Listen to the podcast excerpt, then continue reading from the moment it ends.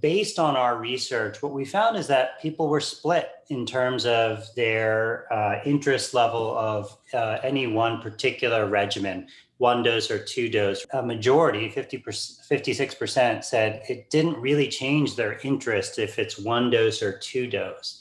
And so having multiple options, especially when we know that these vaccines are in general equivalents when it comes to preventing severe COVID hospitalizations or death, it's really great to have these options and allowing um, consumers over time to have the options for one dose versus two dose regimens.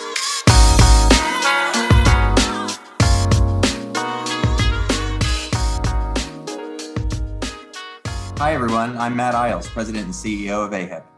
And I'm your co host, Laura Evans. Since the beginning of the COVID 19 pandemic, health insurance providers have taken decisive action to support our frontline healthcare workers and make sure that every American can get the health care they need. Now, with multiple COVID 19 vaccines available, health insurance providers are working to ensure that all Americans have easy access to authorized vaccines free of cost. Visit ahip.org to learn more about what health insurance providers are doing to help get Americans vaccinated. Today, our guest is Dr. Sree Chaguturu, Chief Medical Officer at CVS Caremark. Dr. Chaguturu focuses on enhancing the quality of services provided to CVS members and patients while also contributing to the overall mission of CVS Health. Prior to his time at CVS Health, Dr. Chaguturu was Chief Population Health Officer at Partners Healthcare, where he led the Systems Accountable Care Organization. Dr. Chaguturu is also a practicing internal medicine physician at Massachusetts General Hospital and a lecturer at Harvard Medical School. Sree, thanks for joining us today.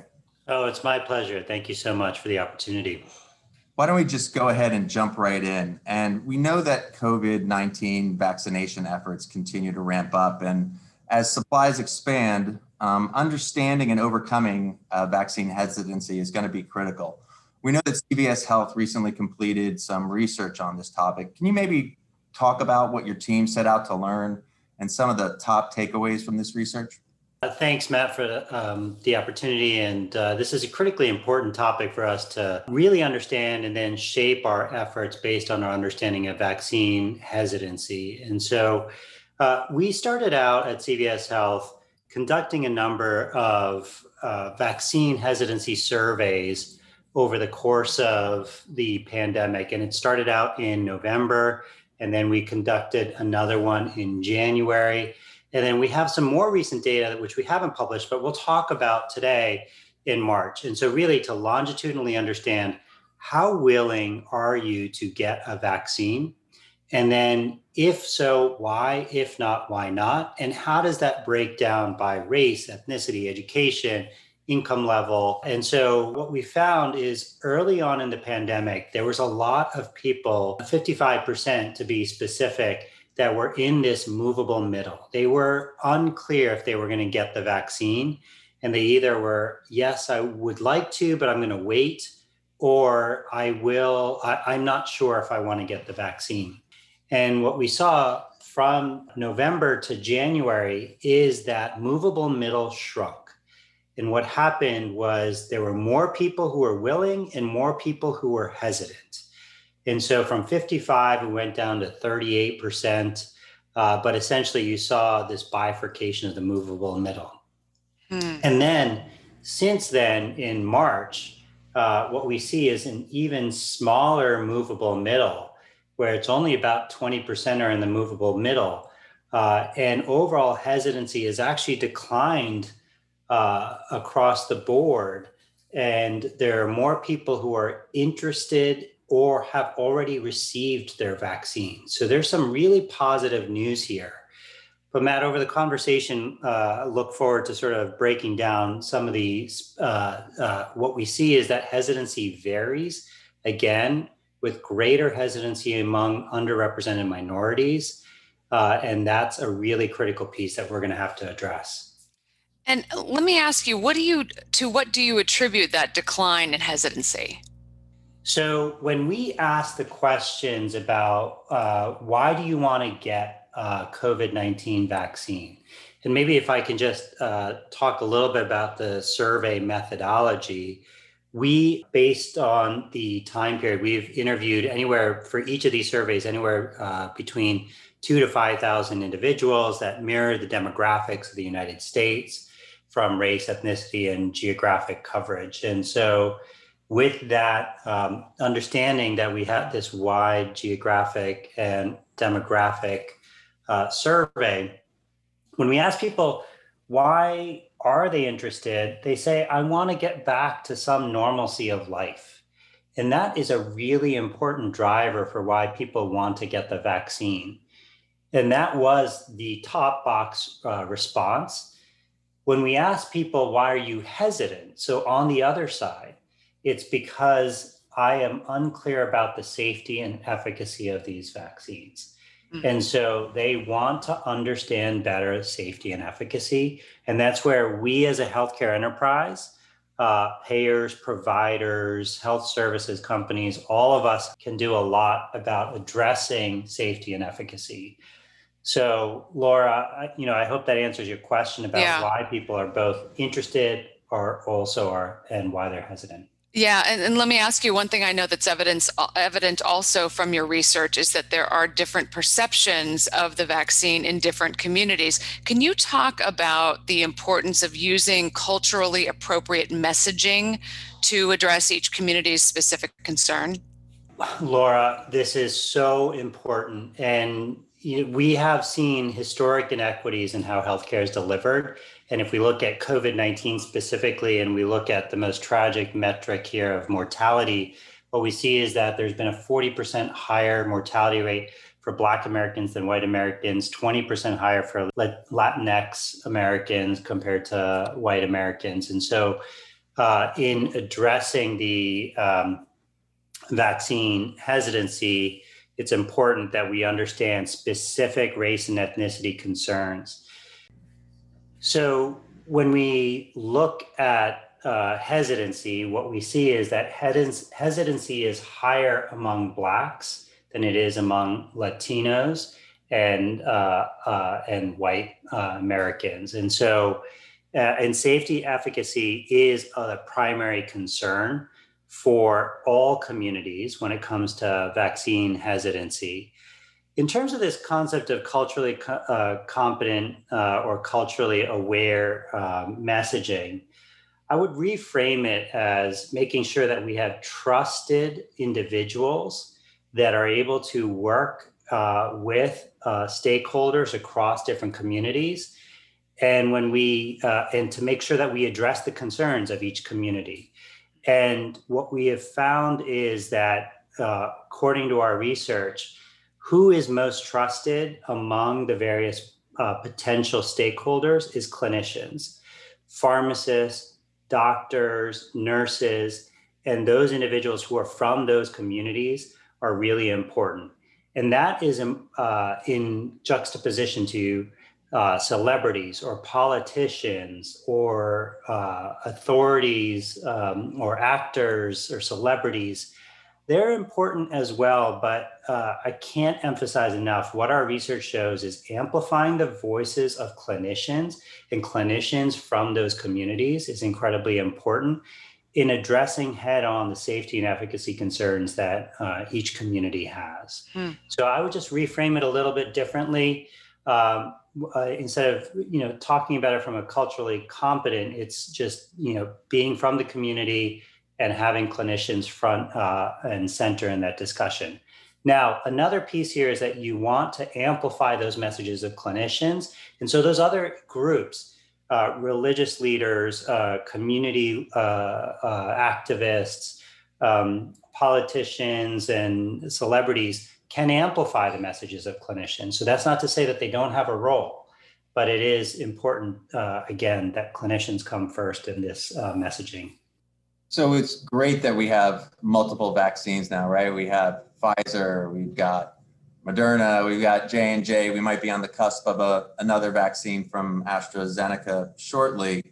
Um, and we know that you looked at this in the research, and it sounded like you found that having multiple vaccines that are administered either as one or two dose regimens could help achieve broad acceptance. W- Was that surprising to you?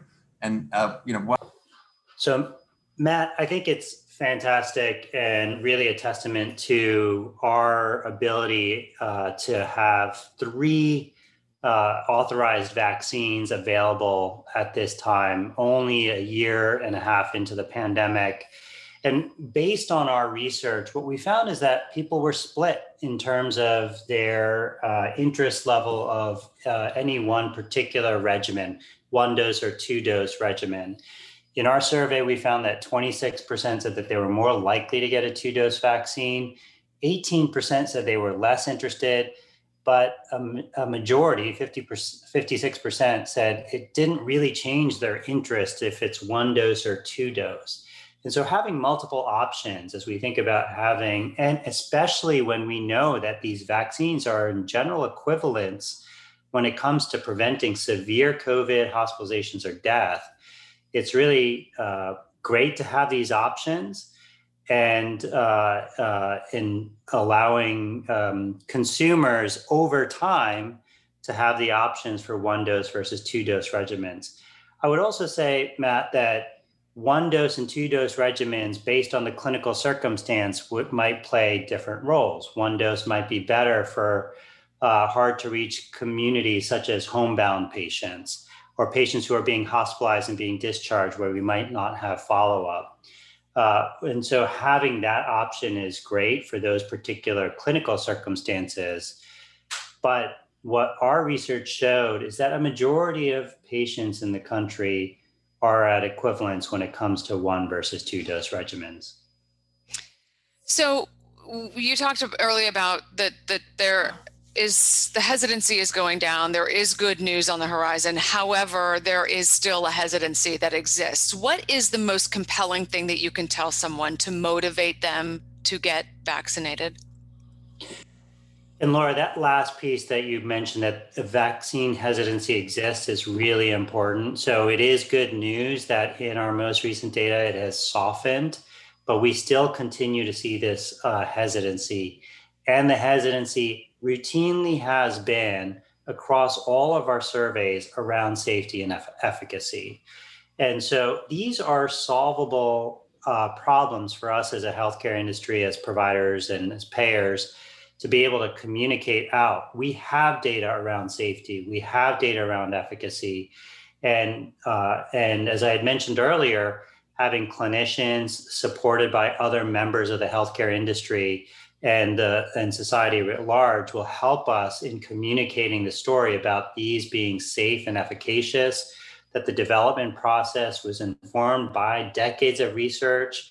These were large scale clinical trials thousands of participants that were in these trials. And beyond the trials we now over the past couple of months have real world evidence about the safety and efficacy. So above and beyond trial data we can now look at what is happening across the globe and here in the United States. And what we see is that these are incredibly safe, incredibly, incredibly efficacious vaccines, uh, regardless of manufacturer. Health insurance providers are working around the clock to ensure that all Americans can receive a COVID 19 vaccine free of cost. That includes partnering with state and local public health authorities to identify individuals who should be placed at the front of the line to receive the vaccine.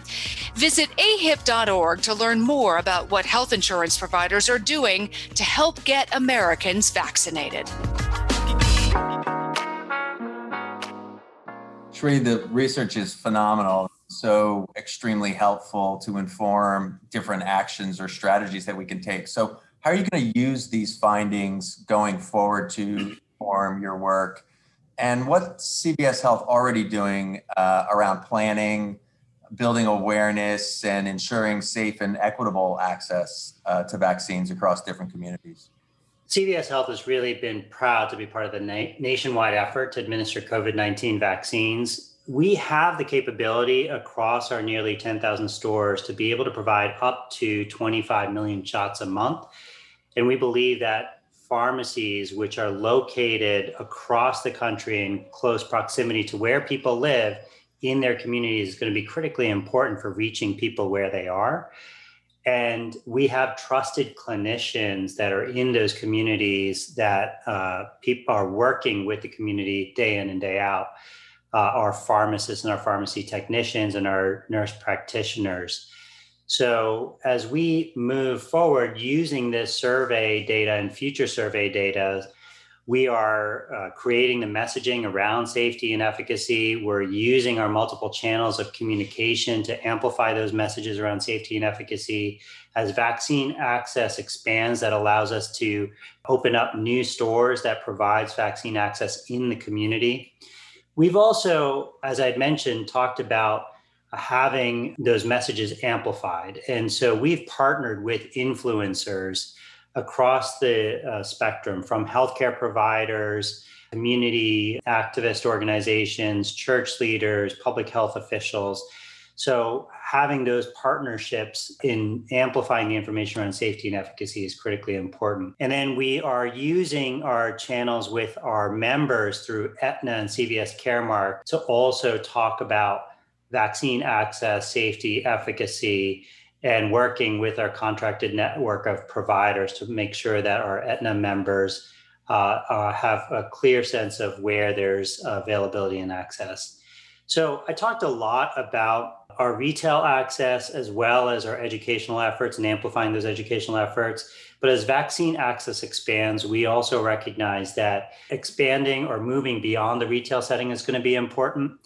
So we are launching community-based strategy where we're bringing vaccines into communities that have been hard hit, uh, and that will be uh, off-site from our retail clinics where we can provide uh, vaccine access in the community. We've partnered with the YMCA and other community based organizations to make sure that members of those communities are aware that vaccines are available in their community and to provide all the necessary education and support on scheduling. And we have also partnered up with Lyft to provide free or reduced transportation to and from those clinics, whether it's on site or off site. So we have learned a significant amount through our uh, work in long term care as well as general vaccination uh, administration to the general population and look forward to continuing the efforts to vaccinate America. Awesome to hear all of those programs and those efforts. Um, one of the things I have heard you talk about is how the pandemic is going to help accelerate progress toward a more collaborative healthcare system. Maybe some of these things that you're talking about right now. Can you talk about what you mean by that beyond um, some of the things you just mentioned and what you think this process will look like going forward? So, all of us in responding to COVID 19 have learned a lot about how our companies have historically operated and how they need to rapidly transform in the setting of a crisis it's led to new business processes that really has sharpened up and sped up our ability to make decisions and act in time sensitive manners. And so there's going to be a lot of lessons learned about the internal ways that we operate. But when you get to that question of a collaborative healthcare system, uh, and how do we make sure that we're meeting the needs of patients? We are seeing increasing uh, uh and changing uh, asks from our, our, patients and in a good way. For example, uh, we see an increased desire for a consumer oriented healthcare system, one that's very convenient to access. We saw that in multiple ways across CVS Health. We saw an increase in the use of telehealth and digital therapeutics. We saw an increased desire for home delivery of medications that allowed people to get healthcare delivered at their house as opposed to having to come to a facility.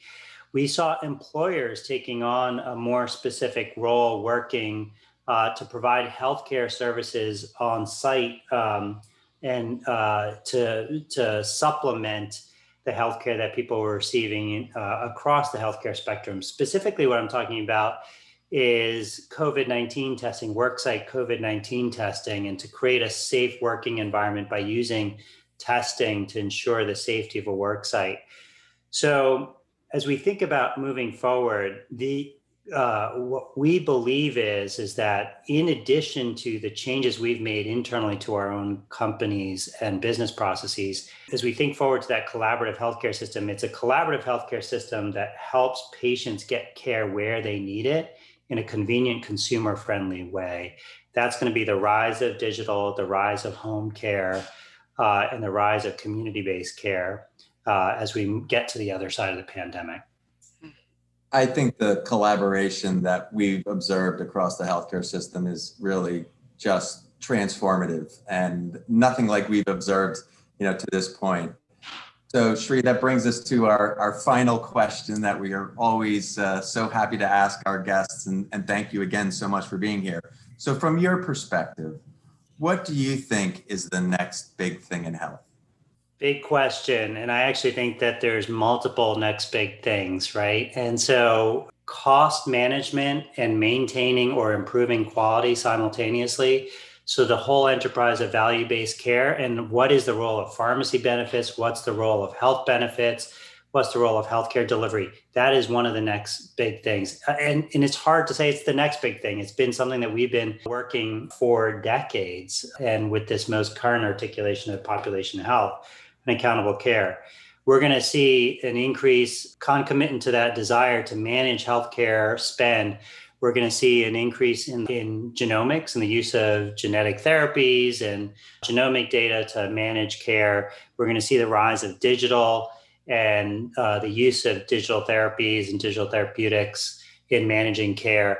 And lastly, COVID 19 has put a real spotlight on health inequities uh, that is not new to COVID 19, but health inequities and addressing health inequities is going to be the fourth other major piece. So, trend management, genomics, digital, and health inequities, I think, are four big things that we are going to have to continue to address.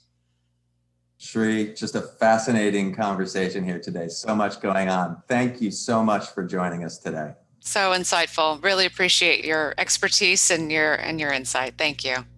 Thanks, Matt. Thanks, Laura. Really was a pleasure to be here. Vaccines save lives, and they're essential to helping us overcome the COVID 19 crisis. Health insurance providers are actively working with their local, state, and federal partners to ensure widespread uptake of COVID 19 vaccines and halt the spread of the disease. Working together, we can and will overcome the COVID 19 crisis. Visit ahip.org to learn more about what health insurance providers are doing to help get Americans vaccinated.